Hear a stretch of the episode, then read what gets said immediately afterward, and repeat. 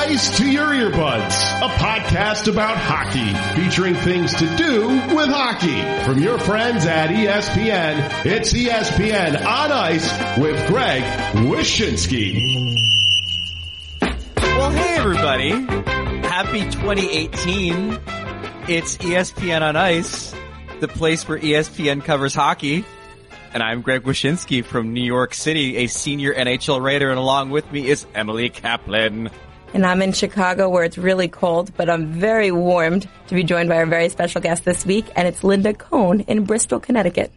So glad to be uh, a part of it, and thanks for having me. And it is freezing here as well. Good now, to in hear that I'm fairness, not alone. in fairness, I mean, I know all of you guys are, oh, it's so cold. I was at the actual Winter Classic on January 1st. Winter is in the title. Uh, and, and it was like 20 degrees. I spoke to a guy at the top of the upper deck at Citi Field who did the entire interview with me with frozen snot on his nose. And I kept on making the motion with my hands to kind of like pinch it off or kind of like do a little sleeve wipe, but he couldn't get clued in. But like any dude who paid $159 to sit at the top of the upper deck at Citi Field by that chain link fence and have the wind blow on you the whole game and, and see the ice from a mile away. I'm not, I mean, you could have all the snot in your face that you want. I'm not gonna, I'm not gonna mock or anything. I don't know about you, Emily or Greg. I don't know how many Winter Classics you've been at. I mean, this was the first one involving an outdoor game involving the Rangers I was not at. They still managed to win without me. I guess I should give credit to Henrik Lundqvist on that. but uh, I remember the first one I went to Citizens Bank, um, the one first Ranger one, Rangers Flyers, which as we all know was a classic. And I paid for my tickets. I had family and friends they cost a hell of a lot more than the 150 on top of Citi Field there. Uh, but I wasn't on the uh, last row. But it was so well worth it. And I always say this: anyone who's never done it, you don't even have to be a, you know, a crazy hockey fan. You have to experience what it is in person, the Winter Classic, because um, this I watched it, you know, and I was covering the last few for ESPN. But sitting on my couch watching it, yes, I was nice and warm with my puppy. It was great, guys. But you know, it was hard to see the first period with the shadows and everything. And I mean, I'm not blaming NBC, but uh, anyone just tuning in who perhaps was a casual sports fan, I'm not even going to say casual hockey fan, they they might have been turned off because you really couldn't see the puck and the camera was so far away. And then finally, with the shadows and how it works, the second period they I don't know, NBC figured it out. There was no shadows, and also the camera got closer. So it is a challenge. Um, I saw it from another end, not being there, which I found interesting. A challenge to shoot this thing and make it uh, a spectacle as it is from year to year. It's really interesting. And you know, one of the reasons we wanted to have you on is talk about this game because you're such a big Rangers game. Curious, what did you think of the actual game and kind of where does this rank of all the Winter Classics you've seen? Well, you know what? Um, I thought the first period was just kind of boring. um, I really did. I mean, it That's just a hot was like take. each. Yeah, I mean, each player was just each uh, team. You know, they were all the players were just feeling themselves out, getting accustomed to the elements. Obviously, there were several players that have been involved in outdoor games before. But man, then once we got to the second and third period, and obviously the finish, it was great. I mean, if you just look at it, you know, on a non-biased view, I I know that the Rangers have that silly agreement, and it's not silly because you know people are getting paid. But I mean, I still can't believe that the Rangers were the uh, road team. They're they are not allowed to play a home game, of course, other than Madison Square Garden. Um, but it's just there was no. I mean, Greg, were there any Sabres fans there?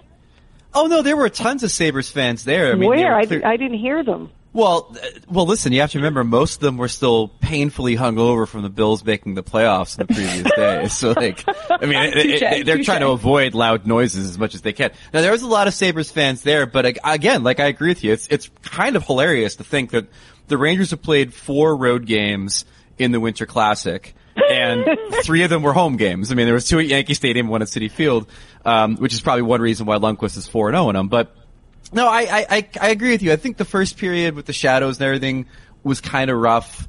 Uh, and then the, gradually the, the game got better. They understood what the ice was doing to the puck and, and, uh, when the, when the, the rink was covered in darkness, it was no longer a situation. Like Shattenkirk told me that at some points in the first period, he was legit worried he was passing the puck to the wrong team because he simply couldn't see the players in front of him because of the sun glare. Which brings me to my, my, my grander point, Linda, about these outdoor games. I, I like them. I'm, I'm a mark for outdoor games. I think that, uh, each one has its own charms. I think that maybe we could dial it back on the Blackhawks being in them, but that's a separate issue. For me, I, I wonder if people are sick of the outdoor game tropes. Like, as a guy who covers these games, it seems like I'm writing the same damn thing every every time we go to one. Is can you handle the sun glare? Uh, are you worried about your toes getting cold? Does this And, remind like, you of pond like hockey our- as a kid? yeah, the pond hockey is a kid thing. Exactly. Like, are, are, are, is that the part that's overplayed? Like, is the outdoor hockey Yeah. thing alright, but we're sick of talking about it?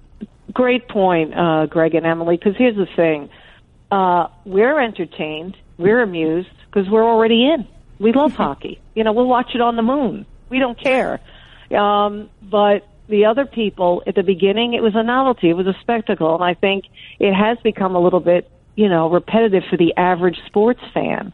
Um, it's interesting. This one they dialed back a bit. I mean, there was no alumni games. Yeah. There was no, you know, uh, none of that hoopla. And uh, the uh, what I would like to see, you know, is you know teams like like let's get the Nashville Predators in there. I mean, wh- like a lot of people, a lot of fans that tweet at me, a lot of people that uh, are just casual observers say, how do you get to be in the Winter Classic? Like they want to know, like who who picks the team? Is there a method to the madness? That you mentioned tongue in cheek with the Blackhawks getting in every other year. I mean, that's, you know, so there are these other teams. I know Gary Bettman has said this over and over again. Every year, all teams, they plead, they beg, they write proposals, they email and say, Gary, get us in an outdoor game. So yes, it's, it's wonderful. It's unique for every team that does it, but I'd like to see other teams get involved, you know, Yeah. for sure. Maybe that's what it needs. But I, for us hockey fans, we love it, but I think it's lost a little of its luster for the outside world. I like the idea of, of people uh, emailing gbettman at AOL.com trying to get their uh, outdoor games. But also, but I think you bring up an interesting point about about the teams that play in it and who gets it and who doesn't. And I think I wrote about this in our, our sort of like predictions for 2018 post on ESPN. Like, I think the Predators are going to get one, but I think it has to be a Stadium Series game because one of the, the key issues that's specific to the Winter Classic is building availability. And there's no question that the Predators want to play in, uh, was it Nissan Stadium, I think it is, where the T- Right. Titans play.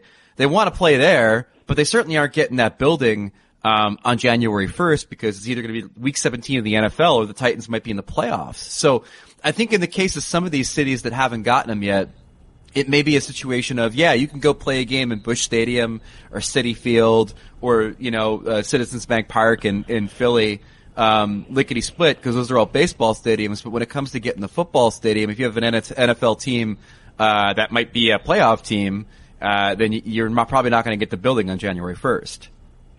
Yeah, I could see that. Although Vanderbilt, where the football team plays in that beautiful university there, Yeah. you could make a case they could play there, I would think.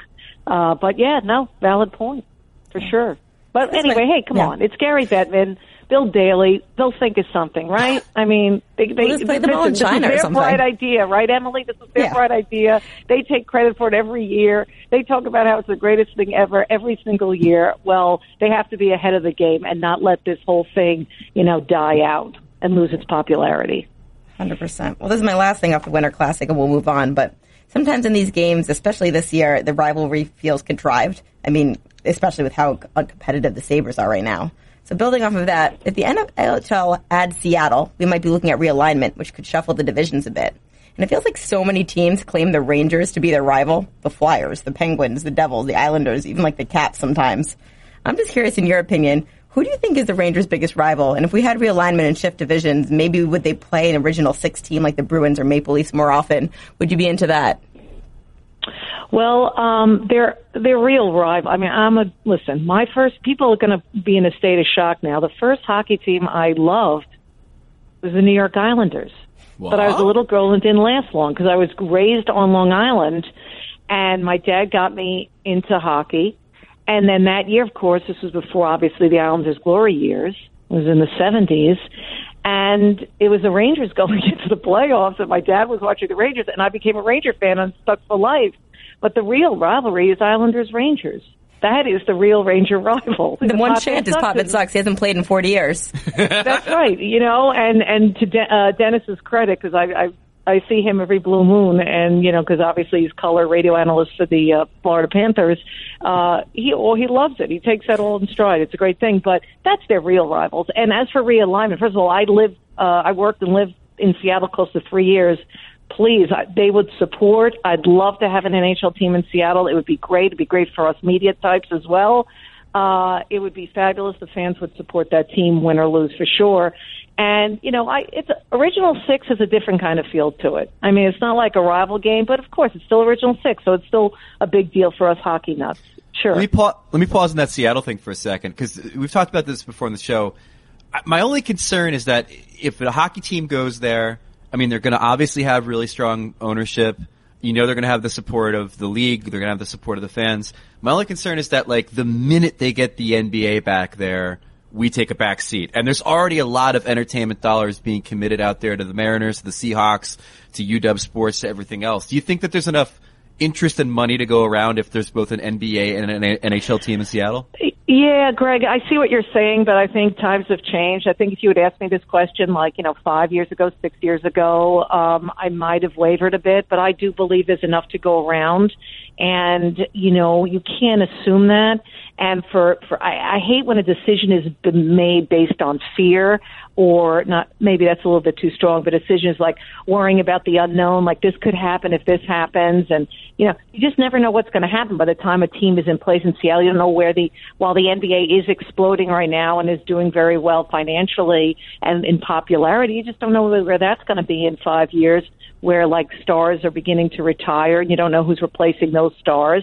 So um I think Seattle, I mean I, again I lived in there that city close to 3 3 years and that was a long time ago. That was ugh, god, I can't believe I'm dating myself, but that was last time I was uh, lived there was 1992 and now look at it. I mean it's an amazing uh place. It's um, they love their sports. We see what they do for the Seahawks. If the Mariners won more often, um, that would be a great thing too for that um, city. Uh, you know, they have an amazing field there at Safeco, and you know, I, Greg, I don't think that's a problem. I really think there'd be enough to go around.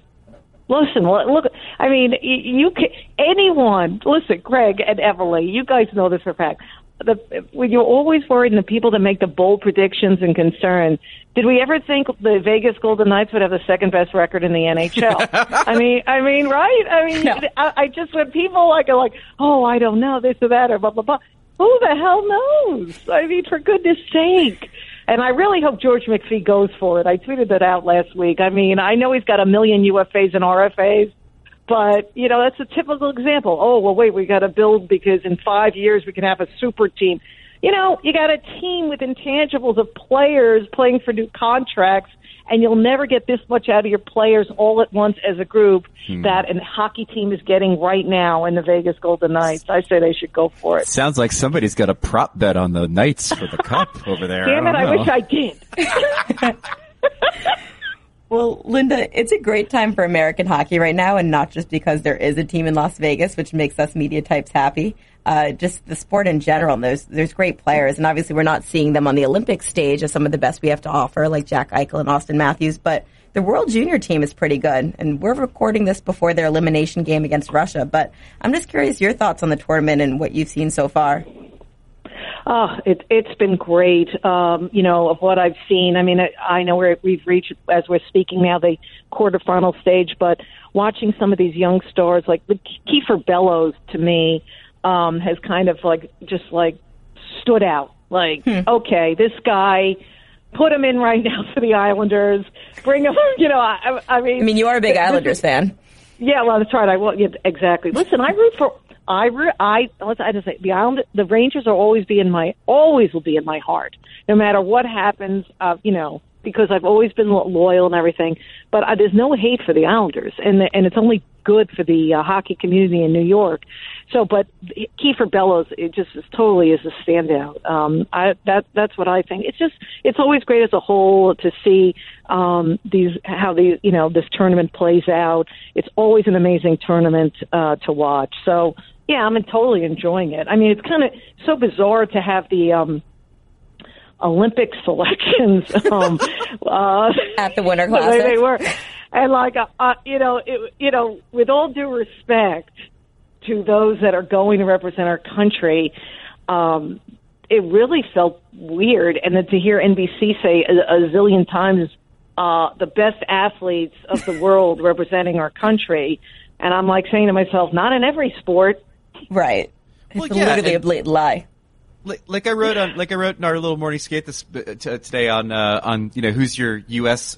Uh, Olympic ice hockey uh, uh, obsession now? Because there's got to be there's er, there's a bunch of people on that team that a lot of us are sort of whether it's Jordan Greenway or or, uh, or uh, Brian Gionta or whoever. But it's sort of like it's sort of like a 1990s sports comedy, right? It's like the pros don't go to the Olympics. So now we put together the ragtag group, the guy who, who flamed out the NHL and has been playing in Russia for four years, the famous, you know, d- guy with the famous dad who's never been able to establish himself in the, in the Right. it's, it's like, it, it's like a bad news bears comedy. proud. It's, but I mean, that's not to say they're not good players. It's just the way you compare that roster to that of the, uh, of, of the, of the NHL players and it just comes off that way. And it's not even the uh, group of uh, great collegiate athletes in 1980, the Miracle on Ice. It's it's just this group of we'll take some from this area, we'll take some from this pot, you know, AHL, college, you know, the old guys, Chris Bourque and Brian Gionta. Let's go find you a guy in Germany. And put it all together and mix it up, and maybe we will have an amazing dish that will win us top prize on the Food Network. Oh, it's it's the Olympics. Sorry. It's like it's like this guy's dead. We'll cross him off then. But d- here's the question: Do you do you are you going to watch it? Like, are you are you are you has the NHL spoiled the men's Olympic ice hockey tournament for you, or, or can you get into it this year? Uh, you know, I'll, I'll watch it because I love the game. I love hockey, but um, I- you know, full disclosure here, because I don't want to be a hypocrite. On when when I found out that the NHL players weren't going because the NHL didn't want the players to go, as a you know, as a diehard NHL fan, first I was like, "Yay, no stoppage of the season!" I was actually. I was actually I hope happy. Listening. I really was. I know all the players want to go, but then I'm like, oh, you know, I was thinking selfishly as a fan, as a fan of the game, and having hockey on every night. You know, so I was like, but you know, I'll be curious to see how these guys do. I hope they know what they're doing putting these guys together. But you're right. You guys wrote about it on ESPN.com. Several amazing stories involving a lot of these players that will represent our country. So sure, I'll, I'll watch. You know, but I I hope it's not like you know split up with a million commercials. I might DVR it and shuttle through the commercial. Well, the best thing is we actually do have a good American team, and that's the women, and they'll probably compete for gold. So we have that to Well, watch. their, their games with Canada are always great, right? So we we we we're guaranteed something exciting for sure. yeah. I asked Oh, Peter go, go. Decker about that yesterday about the whole, the whole like how do you possibly play this tournament when all we care about like all we care about is Canada, all they care about is Canada. Like, is it hard getting up for for Finland? And she's like, no, it's it's not. I mean, it's the Olympics, but I think the interesting thing about women's hockey vis-a-vis the U.S. Canada rivalry is that I feel like we're we're, we're inching towards a place, and and Linda, as a goalie, you will appreciate this. I think we're inching towards a place where games will be competitive enough against non-Canadian opponents where it, all it takes is one great goaltending performance to upset the U.S. Well, yeah, I mean that's for sure. But I remember, um, and again, correct me, inform me. But wasn't uh, it, it, with the men's uh, last Olympics the Latvian goaltender who almost upset Canada? Yeah. Um, I mean, I forgot that guy's name, but he was amazing. I think he's in the league now in some capacity. Uh, but anything can happen. You know, we know that. You know, yes, I'm biased. I'm a goalie. I know goalies love to steal games, and you know, it, it, anything like that can happen. That's why we watch. Well, I looked it up. It's Kristers Gudlevskis, and he's a prospect of the Islanders. There you go. But uh, Yeah, the, of Island- goalies, the Islanders yeah. now have like two great uh, international upset goalies in the roster, uh, in, in, Hel- in Halak and Gudlevskis. And none of them That's Well, Well, there you go. really Yeah, live. well, that, they have to do better in the goaltending department. Halak has, you know, he's he's looked a little better, but the Islanders, they're all their defensemen are breaking down. They're rather aging, and and uh, yeah, I'll tell you that Metro Division. I'm I'm I'll tell you what I I'm looking more forward to how the Metro Division plays out uh, in the second half of the season more than anything in hockey. To be honest with you, because you know all those teams, and now Carolina is making this incredible run. I don't know if they'll be for real, but um, so many teams, and uh, it'll be interesting to see if like Columbus where they go because right now they're spiraling. Yeah. Um, and will the Devils hang on? Are they continue? Will they? Are they still the real course. deal? Are they The real deal. deep enough to go as far? I mean, Hart Trophy it's winner really Taylor Hall. fascinating. Come on, you know that. I only got one more for you, Linda, Yeah, yeah, and go. it's about. And you mentioned Halak, so we'll just go to NHL goalies. Yes, why don't not? be don't be a homer, okay? But who's the best goalie in the NHL right now? Right this second.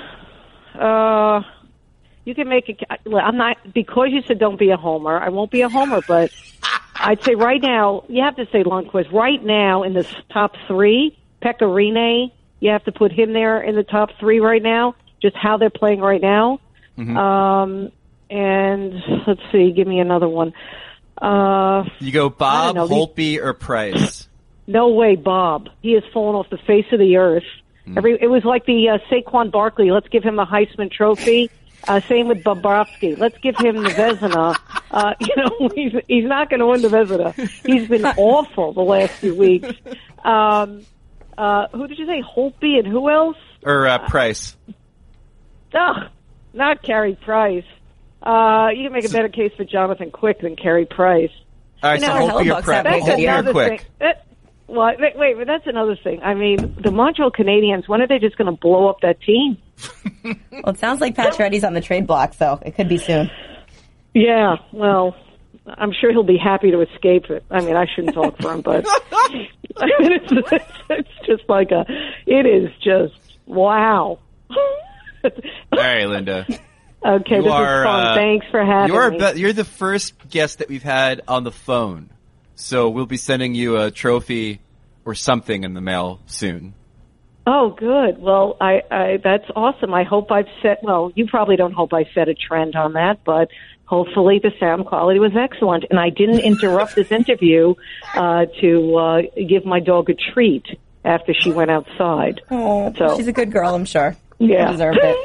Oh well, looks, Emily. Sounds like we have to order a second trophy. The first guest to feed their dog during yeah. an interview. These aren't just on the participation trophies. These are serious. You deserve both Yeah, of them. well, I'm honored. So yes, I'll, I'll I'll put it next to my thousands of other trophies.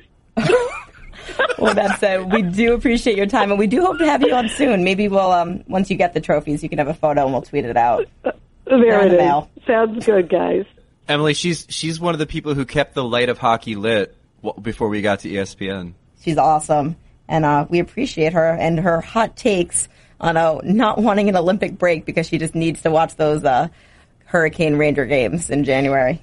Yeah, well, you know, uh, NBC did announce that they're going to. I think they added three games to the schedule during the Olympic break, like three Sunday games. So at least now there's there's And I'm some. sure the Rangers will be in all three of them. Do you think that was the trade-off? Like, do you think that the NHL said, like, NBC's like, hey, we want to use the Winter Classic to announce the Team USA players, and the, and the NHL's like, give us three games? It just occurred to me that's probably what it was. Yeah, and then give us the Blackhawks in every Winter Classic, please. They're good for ratings. Who do you think's the best goalie in the game right now? Like, who you, you got to win a game? Who are you taking for that one game? That's a great question. Um, I was interested to hear say Pekka Rinne, just because he's been so up and down throughout his career, but he is having a good year, and I think because of the structure they're having. I think I'm going Andre uh, Vasilevskiy. I can never pronounce it. Probably butchered it. No, you nailed it. Honestly, if the NHL players were going to Russia right now, I do think he upseats uh, Bob as the number one goalie for Russia. If I had to win one game, and I know this isn't going to be a popular pick because a lot of people malign this guy, um, but I would probably take Quick if I had to win one game. Like in, in a game, game seven atmosphere, There has like to be stakes. yeah, there has to be stakes. Yeah, I'm not taking Quick as my, you know, Hey, you're playing 55 San Jose on 60 start- Tuesday. Yeah, 55 to 65 start guy. Like, it, but if you need, if I needed to win a game, I probably, and you know who else is in this category too? It's, it's funny, like, I don't Miller. I'm not, I'm not necessarily a Matt Murray fan either, right? But Mm. like, I feel the same way. Like, I feel like if I needed to win a game, Like Matt Murray would probably be in my short list of guys I'd choose over guys like Holtby and maybe even over a guy like Price. Like I would probably be choose Quick and Murray before I would go to to Price or Bob for a game seven. Holtby's kind of an interesting case because his playoff numbers are really good, and I don't think that you could ever fault a Capitals goalie necessarily for a lack of success in the playoffs. Hey, now, you know who I'm actually taking? I've decided. Who's that? And like I said, there's a lot of conditions for this, but as long as the NHL is on board with me, I'm taking Robin Lehner.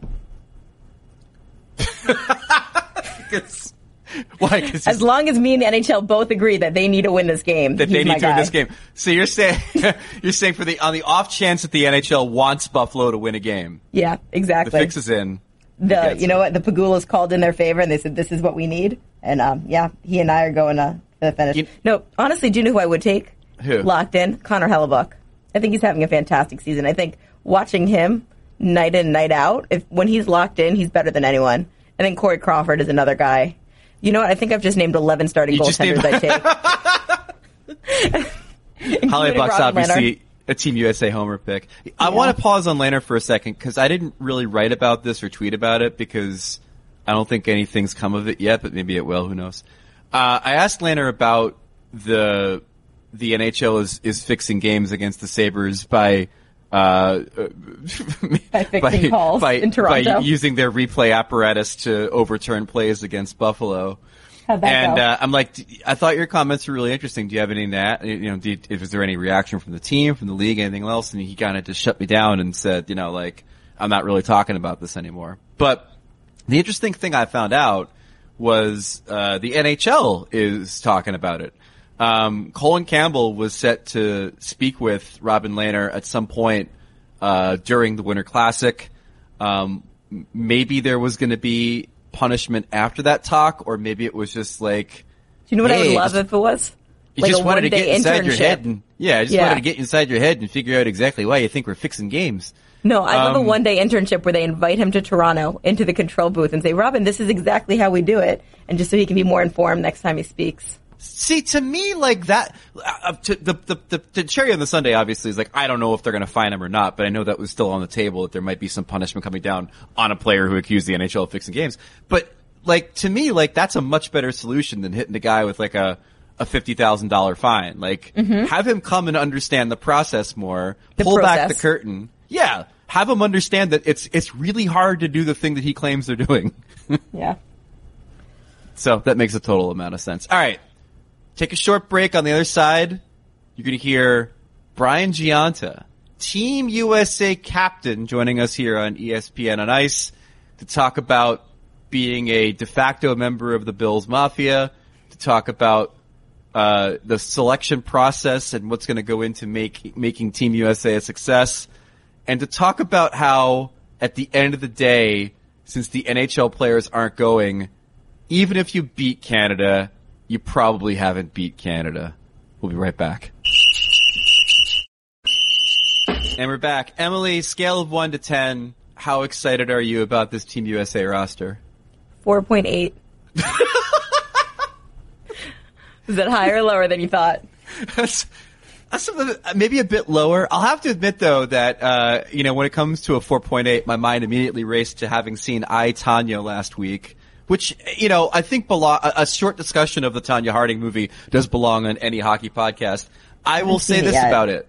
I will say that it is not equal the sum is not equal to the parts. Is that how the saying goes? I don't remember. But like, um, three great performances from from uh, from Margot Robbie uh, as Tonya, as the titular I Tonya, uh, from Allison Janney as her mother, and from Sebastian Stan, the Winter Soldier himself, as Jeff Gillooly. All three performances, aces, great. Uh, movie as a whole, couldn't figure out if it wanted to be Goodfellas or like a media satire. It was all over the place kind of mess. I was entertained, but it wasn't really that great. But the performances are good enough where I think I'd recommend it. Here's my one question. How Yeah. much creative liberty did they take with the story? Was it pretty factually correct? I think it was really factually correct, uh, and that's part of the problem is that like they, they really did drill down on on the the domestic violence issues between Jeff Gillooly and and Tonya Harding. I heard there's to- a little bit more of a character caricature of the mom. the perhaps. mom yeah the mom was was and th- and that's the really interesting thing about Janney's performance is like it's a great performance but at the end of the day it's just a really well written character with amazing wardrobe but as far as like and by that I mean the parrot on her shoulder. But as far as like you know it being a sa- like like true to life I think that's where the movie kind of fails is I wish that it there's a there's a moment where they talk about how people envision the attack. Hmm. And it's and no spoiler here it's Tonya Harding with a bat like taking out Nancy Kerrigan herself and and like Margot Robbie doing a Harley Quinn smile at the camera. And I'm like if we had more of that if you had taken that sort of like everybody has their own opinion about the story and hears all of them but in a really sort of hyperbolic way I think the movie works better. All right, it's on my queue right after the Disaster Artist because I've had a slight obsession over my Christmas break with the the room. I think it- that you'll enjoy the Disaster Artist better but that's oh just man, me all I read the book. It's Yeah, the, fantastic. well, okay. So, spoiler, the book's better. Uh, so, anyways, uh, 4.8 interest level from Emily for Team USA, but uh, a, a 10 out of 10 interest level for all of you to listen to this interview with Brian Gionta, Team USA captain, and that's the first thing I ask him. Feels weird uh, just saying it. Uh, hasn't really sunk in yet. Now that you're off the podium, let's be honest. What was the bigger thrill this week? Seeing the Bills make the playoffs the first time since '99 or being Olympic captain? Olympic captain, you can't uh, can't compare the two, but uh, it's pretty special for Western New York. The 17 year drought of, of the playoffs to be over. You a casual Bills fan or you part of the Bills mafia? I'm a casual Bills fan, I would say. Uh, you know, my aunt and family and all of them are uh, diehard uh, Bills mafia. Yeah, when you you- like if you're in Western New York, you get drafted into it basically. Yeah, like, it's no choice. yeah, exactly. It's just what it it's, is. it's like if I'm from Jersey, everybody Yeah. assumes I'm a Springsteen fan. Just- Yeah. It's just how it is, Yep, right? yep. Um, you mentioned the timeline of things. I mean, when when like what was the earliest part of, of the process for you in learning that you might be on this team? And I mean, did it was it when the NHL formally announced it? It was before then, or No, it was uh, it was as I was going through uh, my options for playing this year. Um, you know, they had called and said, you know, once you make your decision, we'll we'll go from there. And uh, you know, so it was always uh, out there. It was floated out there as a as a possibility.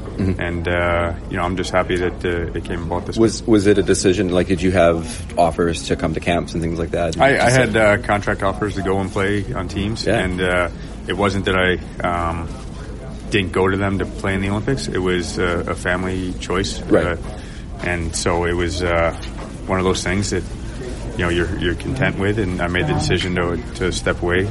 Um, but having this on the, the back end of it was uh, for sure it was a it was a great thing to be able to walk into afterwards. in talking to I talked to McDonagh and Shattenkirk and, and Eichel yesterday, and I, it was the first time I got a sense that you know what, like these guys are pissed about the NHL's Yeah. decision, but it's not about you guys. Yeah, yeah, yeah. And and I thought that's the first time really clicked for me. Like it's it's it's so above your pay grade as Yeah, players yeah, yeah. that they're gonna at the end of the day be super supportive of you guys and not treat you like scabs or some, no, some no, nonsense yeah, like no, that. No, no, absolutely not. And they're all, you know, a, part of it, it. It has nothing to do with that. It's the decision was made by the NHL and the NHL execs, and from there, I think everybody adjusts. And uh, you know, if you're playing in a league and you had a chance to, uh, you know, be on an Olympic team, uh, that's what you'd want to do. And Yeah. those guys want to be a part of that that whole event, and. Uh, you know, it's unfortunate that they're not, but it also opens up opportunities for guys that haven't had that chance. you I figure it's part of like the hockey player mentality too. That like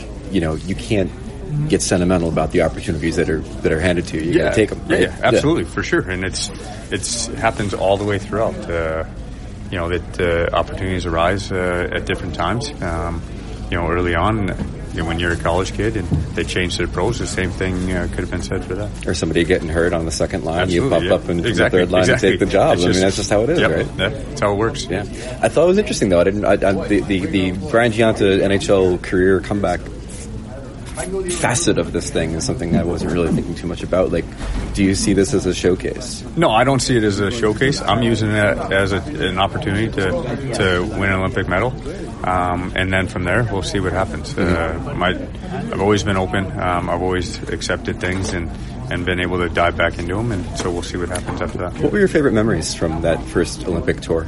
Uh, well, it was for me. It was playing with legends that you grew up watching, Modano Yeah. and Tkachuks and Chelioses. Um, it was it was being a part of those guys. Uh, it was being a part of uh, of the Olympic, uh, the whole Olympic Games. It was uh, as a kid. That's what you you stop for three four weeks at a time, and Yeah. in the summer or the winter, and that's all you watch. You watch all the events around the Olympics, and so I think every kid can relate with it, no matter what sport you're playing.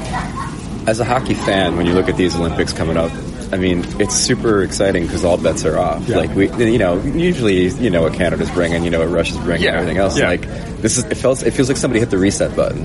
Yeah, and and it's- and no it's- one knows what anyone's bringing, and no one knows what the teams Yeah. are going to, how they're going to Yeah. gel or anything. Yeah, well, it's and that's how it is, uh, and I think that's the exciting part of it is no one knows, everyone has a chance, and so it, it's that much more wide open. And uh, you know, you go over there and you have a good couple weeks, and you're walking away with with a medal, and. Uh, you know, it, it's there's going to be good teams. Uh, there's going to be uh, guys that uh, people haven't heard of that are going to come through.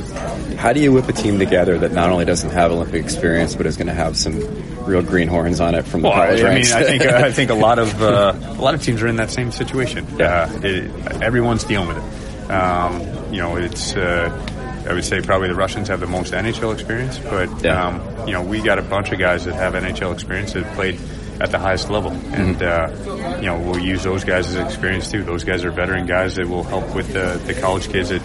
Um, but the college kids uh, give you that boost of energy. They give you that Yeah. youthfulness that uh, you know the old guys can't manufacture. And again, that's USA hockey, man. Yeah. College Yeah. kids, Yeah, right? exactly. Like it's, That's that's it the is. lifeblood Yep. of the whole thing, Yep. right? Yep. it's the whole development of, of USA hockey, and that it'll be on showcase of how deep we are. yeah. So if you got if you if you if you beat Canada, what's that going to be like? I mean, obviously that's your, you, you know, your main rivalry because you're so close and uh, there's been so much over the years. but um, like I said, our focus is, is to win, and uh, it doesn't matter who you're going through. You're, we're going to try to beat But everybody. you've been playing against Canadians your entire life. Don't you think they're going to put an asterisk on it and Well, there, that? there, there always is. In those games, it's always amped up, and you know, you look at the, the World Junior game outdoors. Yeah. It was it's Yeah. the same same Yeah, way. but it's going to be the same thing. Like just like now when they say, "Well, you could beat us when it's snowing, but Yeah. you can't beat us." It's going to be the same thing. You couldn't beat us when the NHL guys there. But yeah, Yeah. Just it's it's a problem you want to deal with. I'm Yeah, sure. yeah, absolutely, for sure. It was it's one of those things that uh, when you have Canada on the on the roster that night, uh, you're going after hard. Yeah. What do you? So I guess finally, like as far as team building goes, I mean, I know Tony's got a system. You're going to rely on the system. It's Yeah. going to be sort of the the, the, the the foundation for everything you do. But is there anything you can possibly do team building wise between now and then with the players all spread around Yeah, the with, world? with, yeah, with technology nowadays, uh, we already have a group chat going that everyone's in. You know, Slack? Yeah, it's everyone's everyone, Slack? everyone's all built into that, and so the communication's already there. Yeah. Um, a lot of us have all already played together at the Deutschland Cup, so there's Yeah. there's a lot of things that um, you know we've already done, and then once you hit the ground in South Korea, it's it's on. I From just there. love the idea is like a Google Hangout of Yeah, Team yeah, USA just like a video, yeah, everybody's video thing on their you know. horrible webcams, chatting with each other. All right, cool. All right. And, and last thing was, uh, what's the uh, how many texts today? I don't know. I haven't. It just keeps buzzing in my uh, thing. So Oh, yeah. we'll uh, see what we're up to now. All right, Brian Jansen. Good luck, man. All right.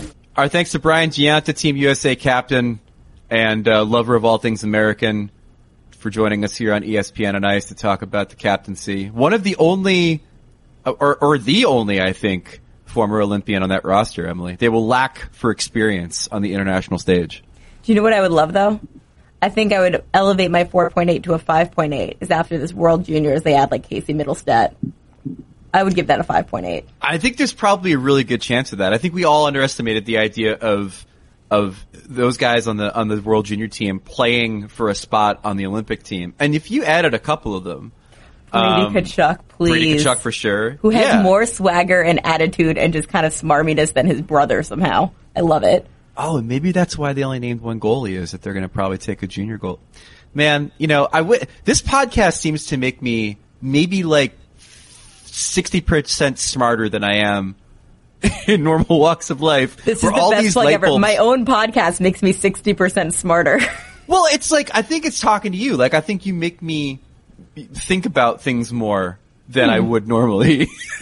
well, th- I'll just take this as a compliment for me and not you just patting your own back. I give you all the credit in the world. Like y- y- it's like you reached up and pulled a chain, you. light bulb, light bulb goes on, and I walk around life being like all dumb. Like, oh, why would why would NBC give the NHL three games? And then it's like I come on this podcast, I'm like, oh, of course, because the NHL let them announce Brian Gionta and and the, and the Bad News Bears uh, during the Winter Classic. so why wouldn't you? Should we get into our favorite segment of the week? Ah, yes, indeed. It's the Phil Kessel eats hot dogs segment. How could you forget? It's Phil Kessel eats hot dogs! Exclamation point. Exclamation point. You see, that's all I forgot was the exclamation point. Yeah, so got it. basically, this segment is to reset it for all of you. Uh, the segment in which we take one media created narrative uh, and uh, and just douse it with uh, snark and acid because it's so dumb. The media created narrative we want to talk about this week is stop playing important hockey games outdoors. Now we saw we, we heard this after the World Junior game between the USA and Canada a USA victory. And we heard this each year when there's a Winter Classic or Stadium Series game involving two points on the line, mostly for the Blackhawks. Why is this an overblown narrative in your mind, Emily? Well, as much as it's really important to get points ahead of this Metropolitan Division, you cannot tell me that this game the Rangers played against their mighty rivals, Jack Eichel and the Sabres, is any more important than their Wednesday night game against the uh, Chicago Blackhawks. I just, I can't buy it. Uh, it's just, it's silly, it's ridiculous. It's why there's too many Winter Classics because they, you know, they make it too important and it's really not. And it's just, it's ridiculous. It's a 4.8 of a, of a media's uh, story. Well, I think I think the overimportance on the game is is an important aspect of it, um, and and I and I think that you know they can dress it up, but at the end of the day, it's still an important game. Um, but for me, like the big headache about this is the reaction from some people that that feel like it's an unfair disadvantage to the Rangers playing in this game, or an unfair disadvantage to the Blackhawks having played outdoors all the time. Like, I'm somebody who, when it comes to something like the Super Bowl, for example, like kind of hates the idea that the most important game of the year in the NFL is played in a vacuum. Like, I like the idea that the conference finals exist in the same potential elements that they exist in throughout the season. So if the Patriots are at home in the in the AFC final in the AFC Championship game, there could be a snow. But usually when they're playing in the Super Bowl, there ain't going to be snow because they're playing indoors or they're playing in Arizona or wherever. So the idea that that there are a few games in the NHL season where the elements might come into play and your two points are, more, are more at risk than they would be if you were playing, say, in Madison Square Garden, to me is kind of a cool thing. Uh, and I think the only reason there's blowback against it is because we're just not used to it. Right. And I think the different things that make it non-controlled environment, for example, like in the Super Bowl when there's a really long halftime show and teams have to sit there and twiddle their thumbs for like 35 more minutes than they usually do, or outdoor games where there's shadows and the goalies can't. How is that more of a controlled environment for one team versus the other? Like, how did USA get more of an advantage in that World Juniors game than Canada did besides pretty much Bill's Mafia showing up and being loud and drunk? An excellent point because honestly, our our advantage in that game didn't occur until we took the lead. Because the rest of the time it was like, oh, you know, Canada, they know how to win in these elements. They were born with a stick in their hand in the pond. And then we started winning, and it's like it's completely unfair that Canada was forced to play in this blizzard. Uh, so you know, that's just how it goes. Um, but yeah, there you go. Stop complaining about the outdoor games. It's time for puck headlines. Puck headline number one, Emily.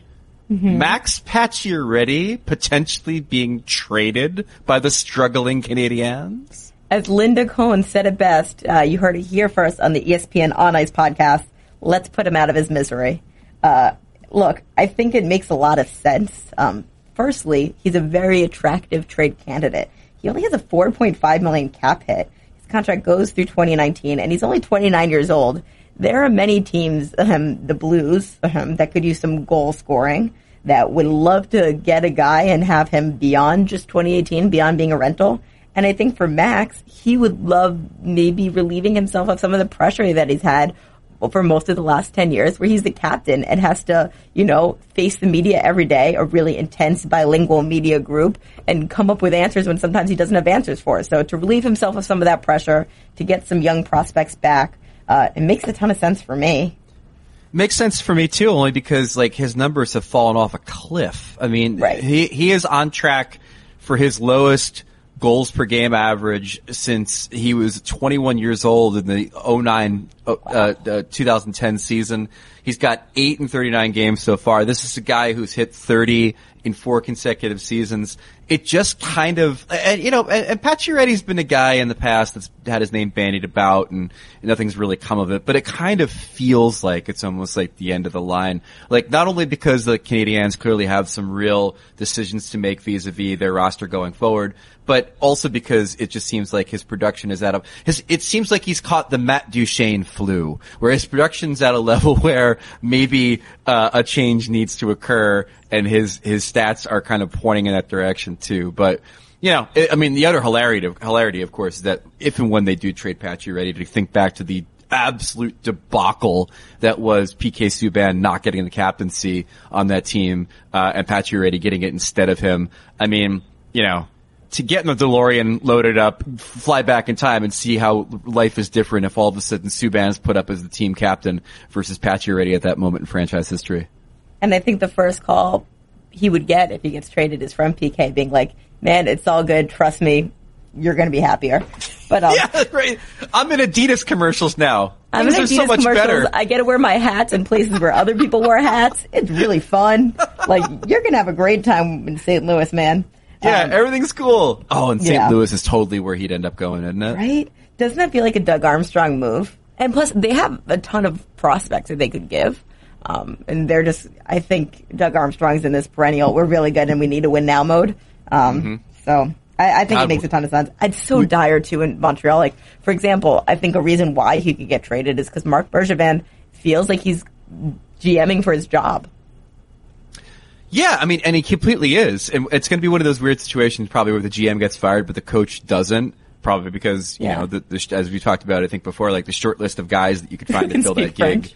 Yeah, to speak French is it's extraordinarily short. And Um, Claude Julien, this is definitely an anomaly for him. It's going to be his first losing season since his first year in the league, which is kind of crazy. That is kind of crazy when you think about it. I think with the Blues though, and that tr- and that trade possibility, it's a good fit. I guess the only question I have is, is Patches the last piece of the puzzle for a Blues Stanley Cup team? I don't think he's the only option, but I, I think they need something. Yeah, to put him over the top. Yeah. But then again, he's never exactly been like, you know, a Conn Smythe candidate in the play. Who the hell knows? He just needs to get out of there. Yeah. this is the point. I, I'm I'm very close to sending SEAL Team Six in to rescue Max, Max Pacioretty from And the And then Bell after Center. that, they can have their mission for Jack Eichel in Buffalo. That's right. Well, it's it's probably a very short flight to Buffalo to rescue Jack from that tire. Mm-hmm. And then we'll send them back next year to get Casey Mittelstadt. Although I'll say this about, I, I might put T- SEAL Team 6 on hold because of the thing I noticed this weekend, which is that there's a very good chance that Casey Mittelstadt could be the Matt Barzal to uh, uh, Jack Eichel as as Matt was to John Tavares, where all of a sudden hmm. Tavares is like, oh, pressure's off. We've got this kid on the second line. Things are going great. I feel like Eichel needs that too. He needs like another scoring line to pick up the slack, another player that you have to worry about, and they might have that with him. So things might be turning around just a little. Like, and again, by turning around, I mean like the iceberg clips the ship instead of slamming into it. That's that's kind of what I mean with the Sabres and turning. As in, they'll finish above the Panthers in their division. Yeah, exactly. That that's the the sea change for, for Buffalo. God, I wish that team was good. Uh, puck headline number two this week. So Christian Wohlwend I love this is man. the head coach of the Swiss World Junior team. And in case you haven't heard it, on on Monday of this week, he was asked about what kind of game he was expecting against Canada and it was one of the most beautiful moments. Now, there are some believe believe that this is just a man staring into the abyss, being honest with himself, and there are some believe that this is a Guy Bouchanian uh, disparaging your own talent to you know bring down the expectations of the opponent kind of mind game. But here's what he said: We are far away from them. They're faster. They're bigger. They're strong. They can shoot better. They can pass better. They can do everything better. What do I want to say? They have like, how many first rounders do they have? And the rest in the second round. And one in the fourth round who has played the most NHL games so far. So what do I want to tell them? That we just battle and battle and try. That we have one in the fourth round too. One. And the rest are not drafted. Pressure? I don't know if we are pressured. We don't have any pressure at all, he said with an exclamation point. It was damn brilliant. it was damn brilliant. And then my favorite part about it is if you watch the entire press conference, there's maybe a scrum of six or seven reporters, and they all try to give him an out. They're asking these questions like, "Well, do you like the way you've progressed in this tournament? Do you feel like do you like being the underdog? Uh, is this experience good for you and your team?" And every time he just goes back to this like epic rant where he's like, "We're not going to win. We suck," and it's it's just phenomenal. It's it's really great. Um, psychological warfare, if that's what it is, it's really great staring into the abyss if that's what it is. It's just great television. One one puck headline to add: uh, the Nashville Predators reported, as we do the show today, that Ryan Ellis back in the lineup when they faced the Golden Knights in Vegas. Huh. Uh, Ryan Ellis, you'll remember, is the long bearded uh, uh, defenseman. Uh, who played oh so well in the top four for the Predators last year throughout their run to the Stanley Cup final. And his absence from the lineup, uh, Emily, was also the reason why I picked uh, the Predators uh, to uh, miss the playoffs, uh, which they're obviously changing your not going to do. Yeah, it's bad. it's a bad prediction. so he's back now. All right. That's a good. There's a lot of guys returning these last couple of weeks. We got Parise back, Bomi- Bouwmeester. On and on and on. Finally, in puck headlines this week, the next NHL coach to be fired is whom, Emily? So I think that we're going to have a long stretch where no one's getting fired. And right um, close to the playoffs, and, and when this team is finally mathematically eliminated, we're going to see Bill Peters go with the Hurricanes. And I know they've been turning it around lately, and they look really good. But the Metropolitan Division is so tough. I don't know if they can gain enough ground. And here's why I think that it's looking likely for him. Uh, once they have a little bit of an ownership change, and sometimes with ownership change, we see a guy, you know, decide what direction he wants the team to go into. Two is this is a team that has come oh so close so many times. They have so many pieces and just can't figure it out. And once you get to that hump and the same guy is leading you just to that hump and can't get over it, you sometimes got to let it go. And in the off season at the player media tour, we asked a bunch of teams what they think the breakout team of this year will be. We had a bunch of guys that, and like almost half of them said the Hurricanes. And I said, why? And they said because they're really hard to play against. They're a really well coached team. And so I think Bill Peters is a really good coach. I just think that they need some kind of change in scenery there uh, to make it happen. To go back to the Linda Cohn uh, uh, uh, comparison she made earlier, it, it's it literally is like standing in front of uh, a stove uh, with a bunch of ingredients, and I'm looking at it, and nothing makes sense to me. I'm trying to follow along on the recipe. I can't figure it out. I don't even know what tarragon tastes like, and then I just I just pass it over to my wife, and all of a sudden it becomes uh, gourmet. So occasionally, maybe you know, you, you you turn the reins over to somebody else to see if maybe they can make heads or tails of the situation there, because you know you've got talent, you know you've got some pieces. Their blue line's great. Their goaltending, and maybe not so much, but uh, but maybe you turn it over to somebody else to see if, if they can figure it out. So I agree with you on Peters. I think if they don't make the playoffs, he's probably gone. My guy is uh, per- currently presiding over one of the most epic descents uh, that we have seen in recent memory, from being a lofty playoff team to being a uh, lofty lottery team, and that would be the Ottawa Senators and Guy Boucher. you keep Guy Boucher around to turn bad teams into respectable teams. You do not keep Guy Boucher around if he is descending into the depths with a bad team. Uh, and and honestly, like dude's got a short shelf life no matter what, you know, in, insofar as being an NHL coach. I think his, his, his style and his, his uh, systems and his approach are something that are temporary fixes, uh, but by no means solutions to long-term problems. And so as the Ottawa Senators probably go into a, uh, a, a, a rebuild or at, the very least a, a, a, uh, era of salary shedding, uh, I think we're probably going to see Guy Boucher pay for it with his uh, his gig at the end of the season. When do you think Eugene Melnyk makes the announcement? Whenever there's the most publicity, like the All Star game? Like he just waits for the right moment when everyone's watching and, and just tries to kill it. He- He's gonna he's gonna bump whoever's giving away the Hart Trophy at the NHL Awards off the stage and be like, "I'm gonna let you finish, but I gotta announce that Guy Boucher just got fired." He's gonna Kanye them. Yeah, that's that's perfect. so there you go. And then one more note. Uh, this from Craig Morgan, uh, who is a reporter in Arizona. Um, Craig's a good a good follow if you uh, for AZ Sports if you want to follow uh, uh, Coyotes news. The COO and general counsel for the Arizona Coyotes announced uh, or confirmed to him on Tuesday the team did not opt out of its lease and will play another season there. Uh, they have consistently said that they would do so since last summer, and uh, the lease automatically renews if the team doesn't opt out. So attention Seattle, attention Houston, attention Quebec City, Kansas City, everywhere else that has an arena and cravenly wants an NHL team. One more year at least for the Coyotes in Glendale. Well, that's great news. And look, if you're a Coyotes fan and you want to rant about it, or if you're any other kind of fan and you want to rant about anything, this is just a reminder that our voicemail is open and we're going to start this segment soon where we have a fan rant at the end of every episode. So the number you can call is 860 516 1029. Give us a 30 second minute, however long you want, rant about whatever's on your hockey mind, and we will air the best entries on ESPN on Ice. Yeah, and this is an airing of grievances. You know, this is a, a, a chance for you to go. It's an all year Festivus. It's an it's an all year Festivus, right? Uh, And it could be it could be something as myopic as, oh, I don't know, uh, you saw somebody in a Flyers jersey at the Rangers Winter Classic, or it could be something more serious like. I don't like the way Alain Vigneault uses Kevin Shattenkirk and he has to go. It could be anything really, and uh, and the line will be open for you all week, and we'll play the best the best ones uh, after the show, and we'll see how the segment grows, and, and maybe there'll be like a prize or something at some point for you for doing it. But uh, there's that. What's up for you this week, Em? You got anything going on hockey wise?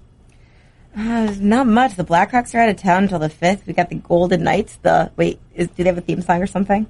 Sweet Golden Knights. They're coming into town, so um, that's where I'll be. What about you? Yeah, I'm just co- kind of tooling around here. I think I think you know the Blackhawks are here, but I figure like if they're not playing outdoors, I don't really feel like watching them. Um, but I think it's like I think now we're in a, in a, in a space that the now that we know Team USA has been named.